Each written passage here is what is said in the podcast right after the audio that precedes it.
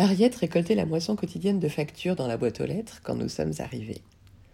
À la vue du chien, sa mâchoire est tombée. La colère a jailli dans ses yeux. Appelle ton agent, elle m'a dit d'une voix sèche. Point final. Elle a tourné le dos au portail, puis remonté l'allée jusqu'à la porte de la maison sans jamais se retourner. Nous avons emmené Stupide dans la cour de derrière pour lui donner à manger de la viande de cheval en boîte, achetée du temps de Rocco. Il a englouti quatre boîtes à 40 cents pièces et il avait encore faim. Ce chien va te ruiner, a dit Jamie. Tu n'as même pas de boulot en vue. Le Seigneur est pourvoira. Nous lui avons encore donné une boîte, puis je suis entrée pour téléphoner à mon agent. Harriet était assise à la table de la cuisine, entourée des œuvres complètes de Bernard Shaw. Elle s'est imperceptiblement éloignée de moi pendant que je composais le numéro. Mon agent m'a dit qu'il tenait un gros coup. Joe Crispy, d'Universal, voulait me voir. Crispy et moi étions amis de longue date. Nous avions travaillé ensemble à la Columbia des années plus tôt. Le rendez-vous était fixé à 3 heures cet après-midi. J'ai dit que j'y serais. De quoi s'agit-il? Je lui ai demandé. C'est top secret, a répondu mon agent, ce qui signifiait que tous les agents et scénaristes de la ville étaient au courant. TV ou cinéma? Je ne peux rien te dire, a dit l'agent. Je suis contraint au secret. Ça voulait dire la télé. Mais peu importe. J'avais si seulement besoin d'argent que j'aurais rampé devant Joe Crispy à l'entrée du Century Plaza contre un cachet correct. J'ai mis presque une heure à me raser, me doucher et endosser mon costume d'écrivain. J'ai même mis une veste à carreaux sous mon manteau sport en cachemire. Quand je suis repassée par la cuisine, Harriet avait disparu. Elle m'évitait à cause du chien. Je l'ai vainement appelée euh, dans les deux couloirs avant de trouver une porte de WC fermée. J'ai frappé. Harriet? Pas de réponse. Mais je savais qu'elle était là. J'ai encore frappé. Que veux-tu? Elle a demandé. J'y vais. Pas un mot. Veux-tu en parler avant que je m'en aille? Je te prie de me laisser tranquille et de sortir d'ici. Je suis sur le trône. Je lui ai dit au revoir, puis suis allée au garage. Jamie jouait au basket. Stupide dormait sur la pelouse. Il semblait déjà faire partie de la famille, en harmonie avec le gazon, les arbres et ce chaud après-midi de janvier. Quand j'ai fait sortir la poche du garage, j'ai senti un endroit lisse et mort sur ma joue, là où Harriet ne m'avait pas embrassé pour me dire au revoir. Depuis un quart de siècle, le baiser avant de partir faisait partie intégrante de notre existence. Il me manquait maintenant, comme un grain de son rosaire à un moine. Le trajet durait 45 minutes jusqu'à Universal. J'ai zigzagué dans les montagnes côtières par le canyon de Malibu jusqu'à la vallée, où j'ai pris l'autoroute tout du long jusqu'à Universal City. Je me rongeais les sangs à cause de la situation à la maison. L'humeur d'Harriet ne présageait rien de bon. D'habitude, elle était docile, aimable et un peu rancunière, mais quand on outrepassait certaines limites, elle s'en allait. C'était déjà arrivé deux fois, et dans chaque cas à cause d'un animal. Pendant la première année de notre mariage, alors que nous habitions San Francisco, j'avais un jour ramené un rat blanc en cage dans notre appartement avec l'intention de l'apprivoiser. Puis le rat s'est échappé dans les ressorts du divan, où il a été impossible d'aller le chercher. Harriet m'a donné une heure pour me débarrasser de lui. Quand j'ai échoué, elle a fait sa valise, elle est sortie, puis est montée dans un car Greyhound à destination de la ferme de sa tante à Grasse Valley. J'ai mis un mois à la récupérer. J'ai dû aller à Grasse Valley et là, en présence de sa tante, je me suis agenouillée pour la supplier de revenir à la maison. Finalement, elle a accepté, mais non sans d'abord apporter d'importantes modifications au contrat de mariage. À l'époque, j'étais jeune et stupide. Je la baisais trois fois par jour par amour et pour m'avilir. Dix ans plus tard, Mingo, mon premier bulle terrier, a mangé le châssis à moi de Harriet. Et elle m'a de nouveau plaqué, m'abandonnant avec une pleine maisonnée de chats, de chiens et de chiards.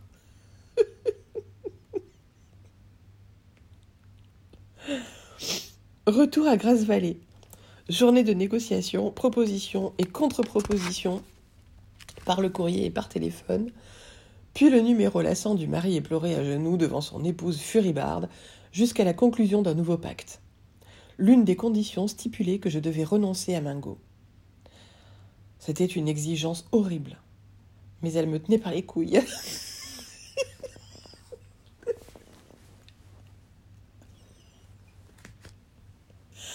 Merde, c'est reparti.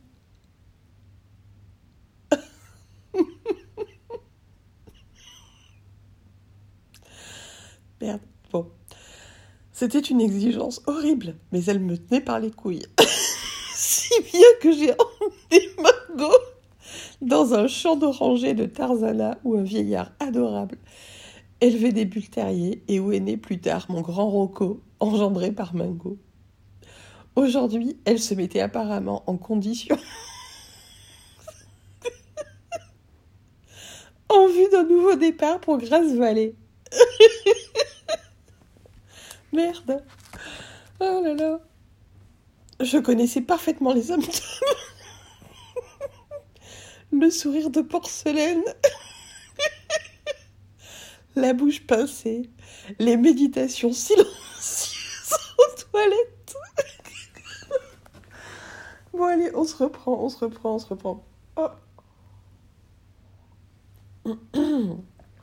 J'ai donc bu une petite gorgée d'eau et je vais reprendre cette lecture qui est censée être euh, douce et planante et chiante au point de vue de dormir. Non, enfin, chiante, c'est pas possible avec ce livre, mais enfin, bon. Euh, donc, je connaissais parfaitement les symptômes le sourire de porcelaine, la bouche pincée, les méditations silencieuses aux toilettes, l'hostilité ricanante. Mais j'avais changé au fil des ans. Mes valeurs étaient désormais différentes. Un chien était certes une fort belle créature, mais il ne savait pas repasser les chemises, ni préparer les fettuccini ou le poulet marsala. Pas davantage écrire une dissertation sur Bernard Shaw. Et puis un chien a l'air sacrément idiot en bas noir. Quand je me suis garée dans le parking d'Universal, je m'étais convaincue que Stupide devait partir. Comme j'avais dix minutes avant mon rendez-vous avec Joe Crispy, j'ai téléphoné à la maison d'une cabine publique. Denny m'a répondu. Je lui ai demandé d'appeler sa mère au téléphone. Il m'a dit Écoute, papa, tu ne trouves pas que tu as déjà causé assez d'ennuis comme ça? Je l'ai engueulé. Pas de sermon, petite crapule. Appelle ma femme au téléphone. Plus d'une minute s'est écoulée avant que je n'entende de nouveau la voix de mon fils. Elle est dans son bain. Bah, dis-lui que c'est important. Il y a eu un silence. Elle te plaque, papa. Mais c'est pour ça que j'appelle. Dis-lui que le chien s'en va, dès mon retour à la maison. Il a laissé le téléphone trois minutes, durant lesquelles j'ai glissé une autre pièce dans la fente. Désolé, papa, elle ne te croit pas. j'ai grogné. Qu'y a-t-il, Denis? Encore Grasse Vallée J'ai l'impression. Elle a retenu une place dans l'avion de 7 heures pour Sacramento. Empêche-la de faire ça. Dissuade-la. Que crois-tu que je fais? Si elle te trisse, que va devenir ma disserte sur Bernard Shaw? Et c'est encore. Je rentre à la maison dès que possible. J'ai raccroché, groggy et dégoulinant de sueur dans la chaleur de la vallée. Puis j'ai marché jusqu'au bureau de Joe Crispy dans le bâtiment C. J'ai senti l'ancienne douleur revenir dans mon duodénum, cet élancement qui me tordait toujours les tripes avant un rendez-vous avec un producteur. Mais cette fois, je savais que ça n'avait rien à voir avec Joe Crispy. C'était la perspective du départ d'Ariette et l'épuisant processus de la réconciliation. Je ne pouvais plus négocier comme avant. J'étais foutrement trop vieux. Bordel, excusez-moi. Je ne pouvais plus négocier comme avant. J'étais foutrement trop vieux. Plutôt me tirer une balle dans la tête que de refaire le pèlerinage à Grasse-Vallée. Revoir cette vieille baderne de tante qui avait maintenant 90 ans, son salon style 1890, euh, cette affreuse ville dont les habitants m'appelaient encore le Pirital. J'ai marmonné une prière. San Gennaro, aidez-moi, au nom du ciel.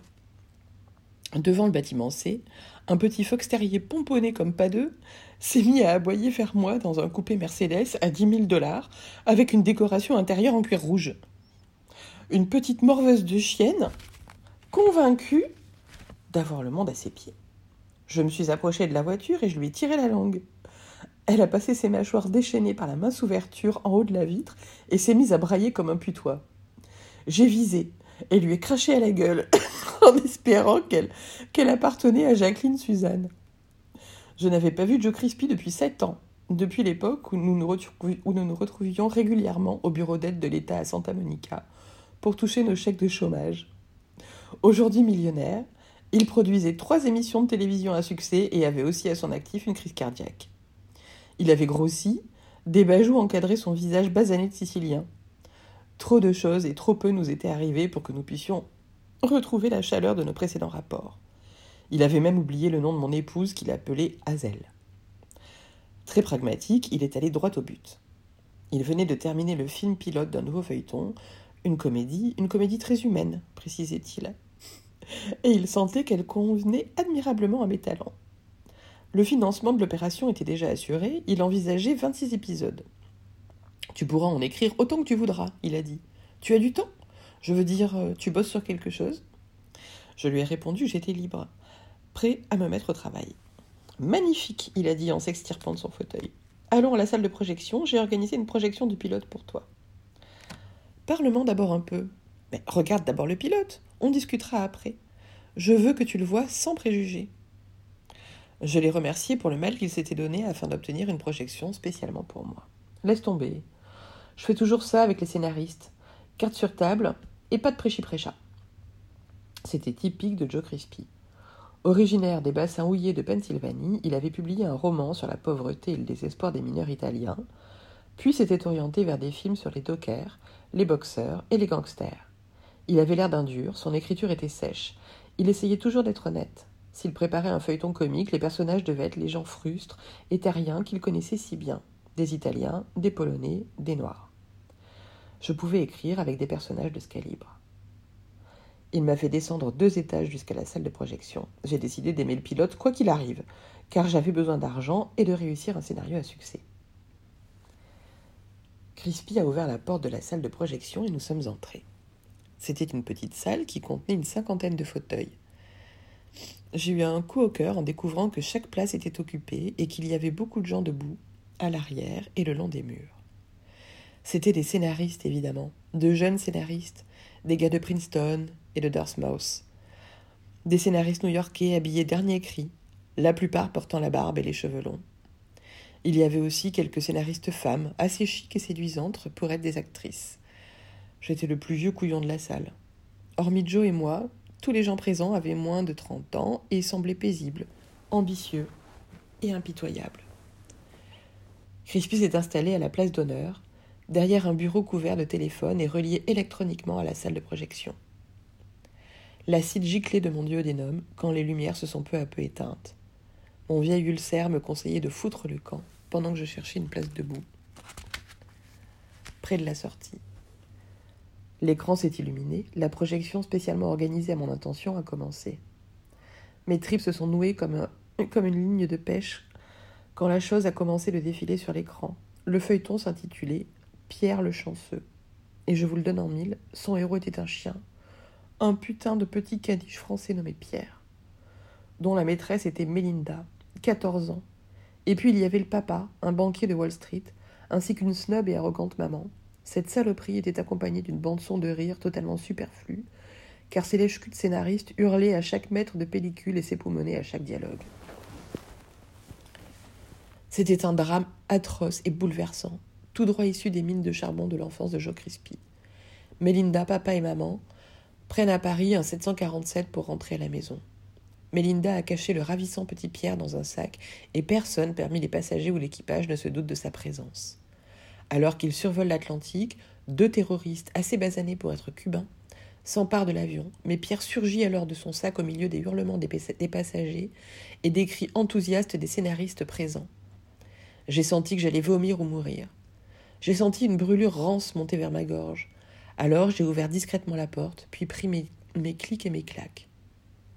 Au tabac, à côté de la cafétéria, j'ai acheté deux paquets de bicarbonate, puis me suis dirigé vers ma voiture. J'avais fini le premier quand je suis arrivé sur l'autoroute de Calabasas. Il était presque cinq heures. J'avais tout le temps de rentrer à la maison avant le départ d'Ariette pour l'aéroport. Mon ulcère s'était calmé au point que j'ai risqué une cigarette. Mais la douleur est revenue en force quand je me suis engagé dans l'allée. Denis portait les bagages d'Ariette dans la voiture. Trop tard, il m'a crié en me voyant me précipiter dans la maison. Assise en peignoir devant sa coiffeuse, Harriet passait du vernis sur ses ongles. La vapeur de son bain embuait les vitres. La senteur voluptueuse des sels de bain et des parfums saturait l'air. L'espace d'un instant, J'ai songé à la culbuter, mais les muscles crispés au milieu de son front indiquaient clairement qu'elle n'était pas d'humeur à pratiquer ce genre de sport. Alors tu t'en vas, j'ai dit en m'asseyant sur le lit. Tu as sacrément raison, je m'en vais. Pourquoi? Tu as gagné? Le chien part. Elle ne disait rien. Il ne s'agit peut-être pas du chien, mais de moi, j'ai reconnu. Je viens de me creuser la tête pendant une heure ou deux, et de ce que j'ai découvert, rien n'est agréable. Je suis un mari pourri, un mauvais père, un écrivain minable, un raté sur toute la ligne. Pas étonnant que tu partes. Tu en as marre de moi, marre de mes coups tordus. Je ne suis pas non plus un Adonis. Tu devrais peut-être aller passer quelques jours à San Francisco, trouver un jeune gars aimable et t'envoyer en l'air. C'est une thérapie formidable, et Dieu sait que tu as le droit de t'amuser un peu. Son visage s'est adouci, tandis qu'elle me regardait dans le miroir. Si je change d'avis, me promettras-tu quelque chose? Tout ce que tu voudras. Ne laisse pas entrer le chien dans la maison. Le chien part, pas question de le garder ici. Je ne veux pas que tu te sépares de lui. Tu as besoin d'un chien. Tu n'es plus le même depuis la mort de Rocco. tu ne pars plus? Je ne peux vraiment pas. Je dois rendre cette dissertation sur Shaw la semaine prochaine. Sinon, Denis n'aura pas eu son examen. Elle s'est levée et a retiré son peignoir. Zap. Elle portait une jarretière au-dessus d'une minuscule culotte, et l'élastique noir bordé de jaune et décoré de roses jaunes. À la taille, un ruban noir parsemé d'autres roses, et des bas noirs. Sainte Mère de Dieu, j'ai dit. Elle s'est éloignée de moi pour fermer la porte et la verrouiller. Je suis resté assis, en regardant les ondulations sinueuses de son cul, semblables aux cordes pincées d'une guitare. La douleur de l'ulcère avait disparu.